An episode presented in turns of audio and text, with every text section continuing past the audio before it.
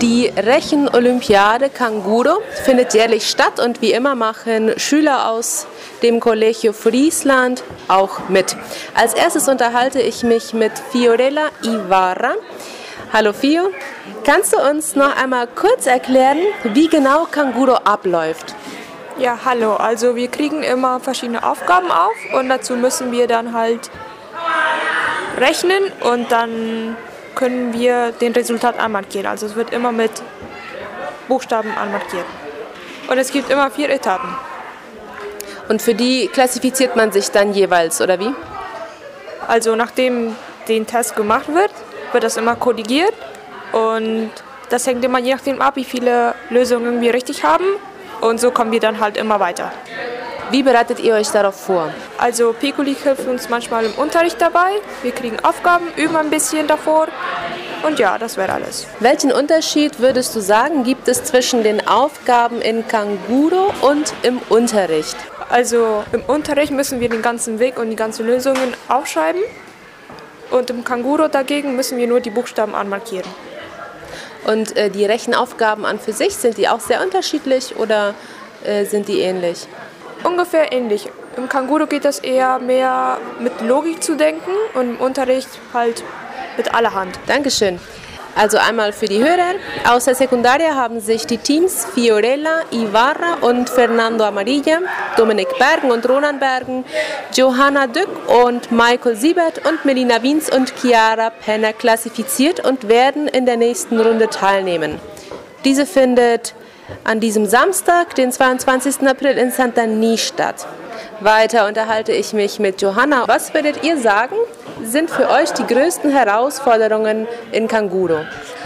Ich meine, für mich ist es schwierig ähm, zu behalten, die Wege ähm, bis den Ergebnis und auch ähm, zu behalten, wie das gerechnet muss und welche Aufgabe äh, für den Ergebnis ist, weil das hat, äh, es gibt sehr viele verschiedene und äh, für jede Klasse, jede höhere Klasse wird es immer schwieriger.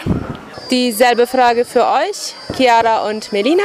Welche sind für euch die größten Herausforderungen? Also für mich ist die größte Herausforderung ähm, die Sprache, denn ich kann Spanisch noch nicht ganz so gut und das wäre für mich die größte Herausforderung, weil da der Wortschatz ziemlich kompliziert ist. Ja, für mich wäre es die Zeit. Ich bin etwas ungeduldig und ja, ich finde, die Zeit ist ein bisschen lang. Vielen Dank. Aus der Primaria haben sich folgende Teams klassifiziert.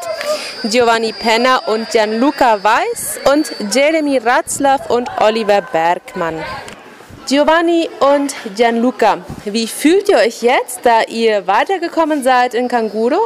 Und wie bereitet ihr euch auf die nächste Runde vor? Ähm, wir sind froh, dass wir durchgekommen sind und hoffen, dass wir noch einmal weiterkommen. Und wir üben auch ein bisschen in OMAPA-Büchern am Samstag, wenn wir fahren, schreiben. Und wenn ihr jetzt noch weiterkommt, äh, dann wäre das die wievielste Runde? Da, das ist dann der Finale, oder dies ist jetzt die Finale. Ähm, wer jetzt durchkommt, der kriegt vielleicht einen Platz oder auch nicht. Dankeschön. Jeremy und Oliver, wo fand die letzte Runde statt oder wo fanden die letzten Runden statt und wie fühltet ihr euch, wie fühltet ihr euch dabei, als ihr die Aufgaben lösen musstet? Ähm, wir haben das hier auch in der Schule, Collegio Friesland gemacht und es war nicht so schwer, eigentlich ziemlich leicht. Aber ein bisschen schwierig waren ein paar Fragen und da mussten wir richtig nachdenken. Aber wir haben es geschafft und wir sind froh, dass wir es geschafft haben, weil letzte, letztes Jahr haben wir es nicht wirklich geschafft. Ja, schön, das freut mich für euch. Danke an alle Schüler und ich wünsche viel Erfolg.